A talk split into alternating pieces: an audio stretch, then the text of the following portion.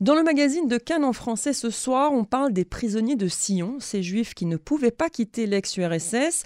Nous sommes en ligne avec Samuel Cujas. Bonsoir. Bonsoir Myri.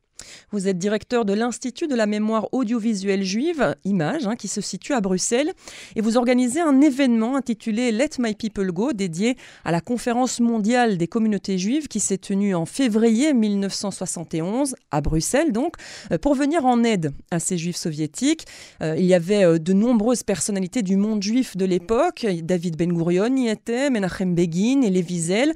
Et puis il y avait aussi David Suskind, homme de gauche et personnalité appréciée du monde politique belge et israélien. Il était chargé d'organiser cette conférence. Avant de vous poser ma première question, Samuel, je vous propose d'écouter un extrait des déclarations de bienvenue de David Suskind. Alors Samuel Cujas, concrètement, de quoi était-il question à cette conférence? Alors il s'agissait de soutenir les, juifs du RSS dont le sort était des plus compliqués, des plus difficiles.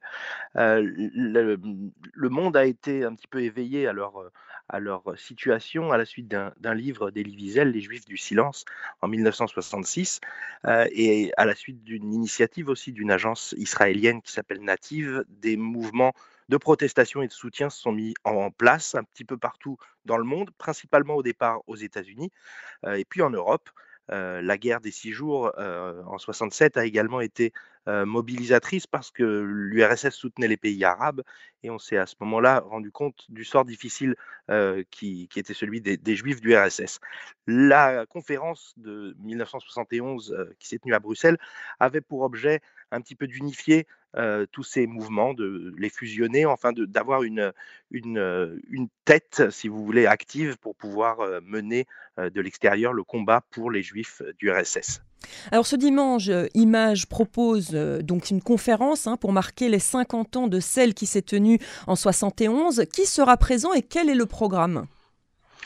Alors, on, va revenir sur euh, le contexte de cette, euh, de cette conférence de 1971. On va être euh, assisté, on aura la chance d'avoir des, des historiens qui seront présents avec nous. On aura Pauline Peretz, notamment, qui est une historienne française qui est spécialisée dans ces questions. Elle est l'auteur notamment d'un livre sur justement la, difficile émigration des, Juifs soviétiques pendant la, la, guerre froide. C'est sans doute la, chercheuse francophone la plus compétente sur le sujet des, des réfugiés. On aura également Colin Schindler, qui est un professeur émérite à la School of Oriental and African Studies de Londres, euh, qui est spécialisé également dans, ces questions et qui, pour la petite histoire, était présent euh, au sein du comité des jeunes euh, lors de la conférence de 71. On aura également Simon Epstein, historien bien connu, spécialisé notamment sur toutes les questions d'antisémitisme. Et on aura enfin Shlomo Balsam, qui était euh, le représentant de Native pour tout ce qui était les activités euh, francophones, pour le monde francophone. Euh, Native, c'était cette organisation, cette agence qui dépendait directement du Premier ministre israélien et qui a été en charge, un peu dans le secret, bah, d'organiser, de coordonner un petit peu tout, tout ce qui pouvait être fait pour les juifs d'Union soviétique. Donc on va revenir là-dessus. Je vous interromps juste deux secondes, mais je pense savoir, donc vous dites que Shlomo Balzan était déjà à l'époque à cette conférence de 1971. Je crois savoir que Simon Epstein aussi y était à cette époque-là.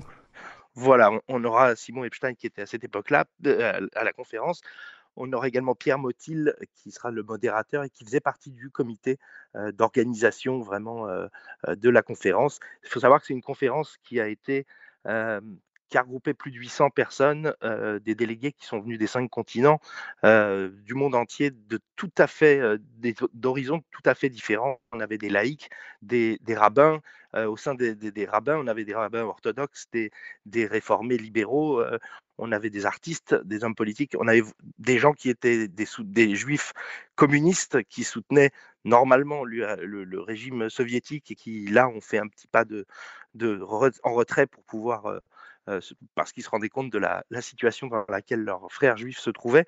Donc c'était vraiment une, une conférence assez unique en ce qu'elle a, elle a regroupé beaucoup de, de, pans différents du judaïsme mondial de cette époque et tout le monde avec le même but, celui de d'œuvrer pour les droits des juifs, des juifs soviétiques. Quelle est l'idée de cette conférence finalement Donc le programme en lui-même, on imagine que c'est de recréer un petit peu ce qui avait été fait en 1971, mais avec un regard vers l'avenir. Voilà, on, a effectivement, donc ça fait 50 ans que cette conférence, qui est considérée par beaucoup comme un moment charnière dans la lutte euh, pour les droits des, juifs soviétiques, parce que, comme je le disais, c'est la première fois qu'il y a eu une véritable unité, euh, une unification de tous les mouvements qui étaient un petit peu euh, épars, qui allaient dans tous les sens sur les campus américains, dans les, rues d'Europe. et donc là, on a eu une, vraie fusion, et, donc la première fois que ce mouvement a pu parler d'une seule voix. Il y a eu par la suite une autre conférence, toujours à Bruxelles en 1976.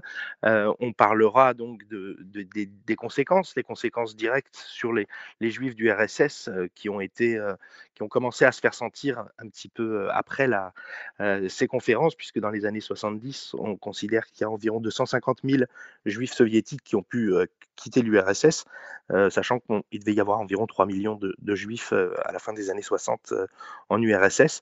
et on fera la présentation également au cours de notre conférence d'un web documentaire sur la conférence de 71. je vous en dis quelques mots. en fait, on a eu la, on a la chance d'avoir pu conserver l'ensemble des enregistrements audio qui ont été faits à l'époque, donc les, de tous les intervenants. et on les, a, on les a numérisés, bien sûr, et ils se trouveront donc dans ce site internet tout à fait interactif, dans lequel on pourra réécouter les, discours de Menachem Begin, David Ben Gurion, Elie Wiesel, pour n'en citer que quelques-uns, mais également des discours prononcés en, dans toutes les langues. C'est ça qui est assez, assez incroyable et extraordinaire dans cette histoire. On a des discours prononcés en yiddish, en espagnol, de représentants d'Amérique du Sud, en anglais, bien sûr, en français, en, en russe. On a assuré, on a toutes les, traductions seront, se trouveront sur ce site. On a également la chance d'avoir un enregistrement vidéo qui avait été fait à l'époque par des membres de la Chomera Tsaïr, qui nous ont autorisé à le, publier donc sur ce site. On a également tout un tas d'archives photographiques, euh, vidéos, euh, de, coupures de presse également du monde entier pour un petit peu resituer et montrer l'importance qu'a eu cette, euh, cette conférence dans le combat pour les, pour les juifs du RSS. Alors Samuel, on va remonter un petit peu dans le temps si vous le permettez. Il y a 50 ans donc sous le régime de fer de l'ex-Union soviétique, toute personne qui demandait un visa d'émigration était considérée comme suspecte ou comme traître hein, tout simplement, notamment les juifs, évidemment. Euh, les prisonniers de Sion, euh, ces juifs qui étaient empêchés d'émigrer en Israël, étaient en fait coupés du monde entier et victimes d'antisémitisme. Oui, il faut, il faut savoir que la situation s'est beaucoup dégradée, euh, disons, depuis les, à partir des années, des années 30, à partir de, Staline. dans les années 20-30, les Juifs avaient encore des, institutions, des écoles, des théâtres. Euh, et puis, lorsque Staline euh, a commencé à, a pris le pouvoir et, qu'il y a eu des, des, purges à ce moment-là, beaucoup de, personnalités notables de, la communauté juive ont été assassinées. et puis également, les, institutions juives vont commencer à, disparaître. on n'a plus aucune école euh, juive, plus de journal euh, qui peut imprimer en, yiddish, sauf ce qui a été expressément euh, autorisé, censuré, même trafiqué, si vous voulez, par le, par le régime soviétique. Le théâtre yiddish, qui était très important à cette époque-là, disparaît également.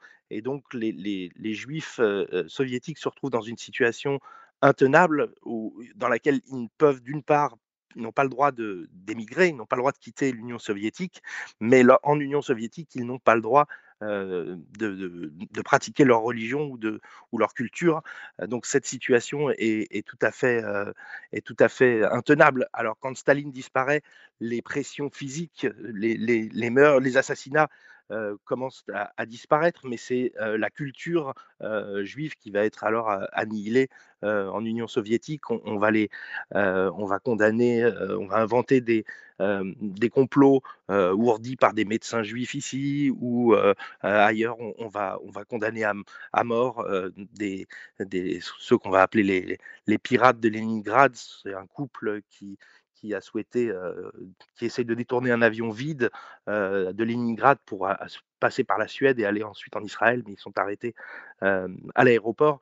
ils sont envoyés en goulag. Enfin, voilà, une, situation qui est très très difficile pour les, pour les juifs du RSS qui sont coupés du monde depuis à peu près une quarantaine d'années, depuis le milieu des années 30, disons. Et, à ce moment-là, voilà, la, vie juive en, URSS disparaît quasiment complètement. ils doivent se cacher pour pratiquer. Donc euh, une situation euh, très compliquée, très difficile. Effectivement. Et comment dans tout ça, la Belgique devient alors le centre de la mobilisation des juifs euh, européens en faveur de leurs co-religionnaires soviétiques Alors, comme je vous le disais, c'est Native, cette agence qui dépendait directement du Premier ministre israélien, qui va un petit peu, qui coordonne tout ça un peu en sous-main. Il faut se souvenir, se replacer dans le contexte de l'époque, on est pendant la guerre froide. Alors, si le soutien le plus important aux juifs du RSS vient des États-Unis, ça paraît très très difficile d'organiser aux États-Unis une, telle conférence en raison des tensions qui existent entre les États-Unis et, l'URSS.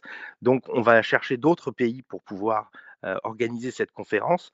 et un homme va faire un petit peu l'unanimité au sein de, la, cellule de, Native, c'est David Suskind, dont, vous avez parlé, qui est un, un, Anversois qui est, extrêmement impliqué dans la vie communautaire belge, qui a de très, très bonnes relations avec le monde politique belge et israélien, et qui va accepter la mission qui lui est, qui lui est proposée, celle d'organiser donc cette conférence à Bruxelles. Donc Bruxelles a l'avantage d'être le centre de l'Europe, d'être accessible assez facilement, et la Belgique de ne pas avoir une position trop radicale, trop clivante dans les relations avec l'URSS. Alors l'URSS va pourtant faire pression sur le gouvernement belge pour demander que cette conférence soit interdite, mais le gouvernement belge, la ville de Bruxelles vont, tenir et, les soviétiques n'auront pas gain de cause en la matière.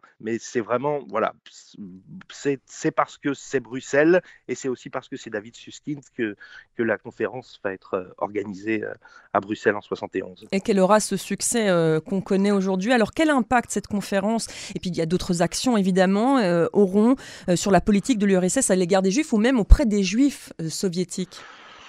Alors, comme je vous le disais, ça a permis, a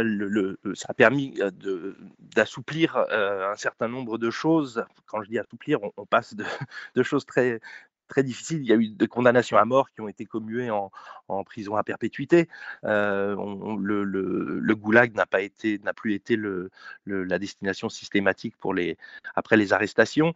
Euh, comme je vous le disais, il y a environ 250 000 juifs soviétiques qui ont été autorisés à quitter le pays dans la seule décennie 70.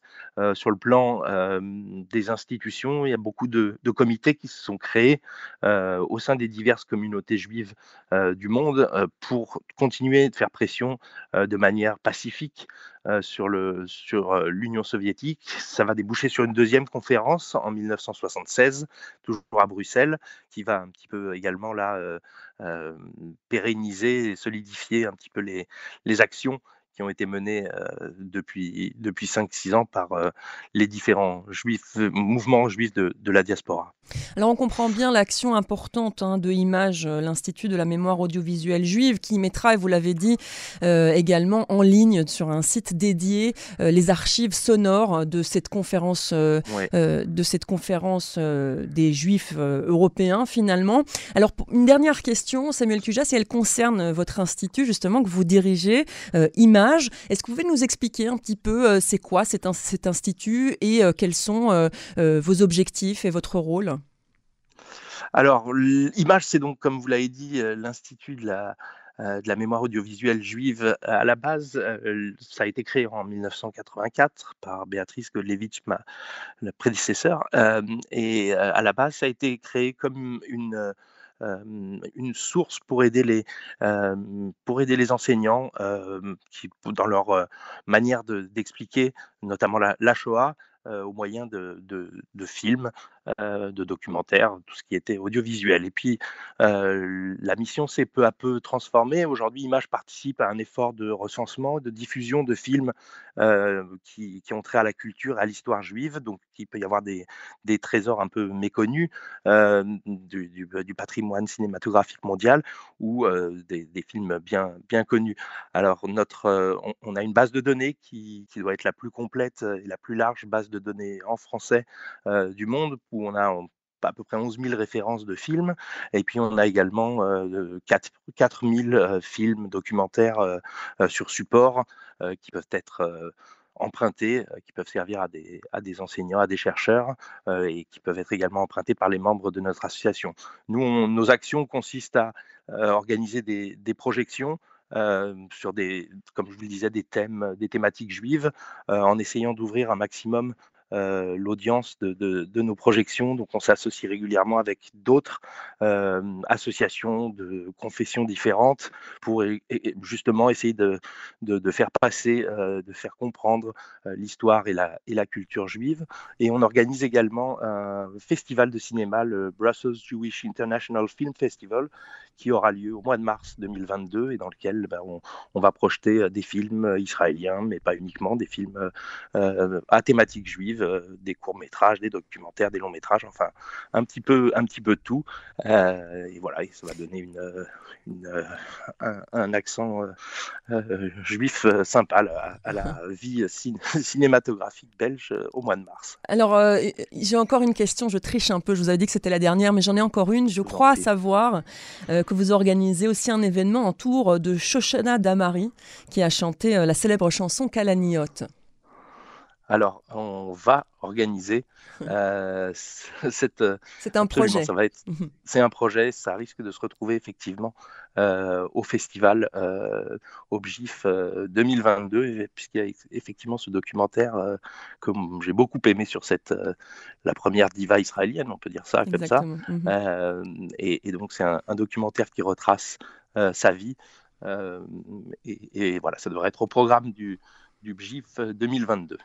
Très bien, le rendez-vous est pris et peut-être qu'on se reparlera d'ici là, euh, Samuel Cujas, pour faire un point justement sur ce festival et annoncer euh, euh, les films que vous allez diffuser. merci beaucoup, Samuel Cujas, de nous avoir consacré ces quelques minutes sur Canon français. Je rappelle que vous êtes directeur de l'Institut de la mémoire audiovisuelle juive, Image, qui se situe à Bruxelles. Je vous souhaite une excellente soirée.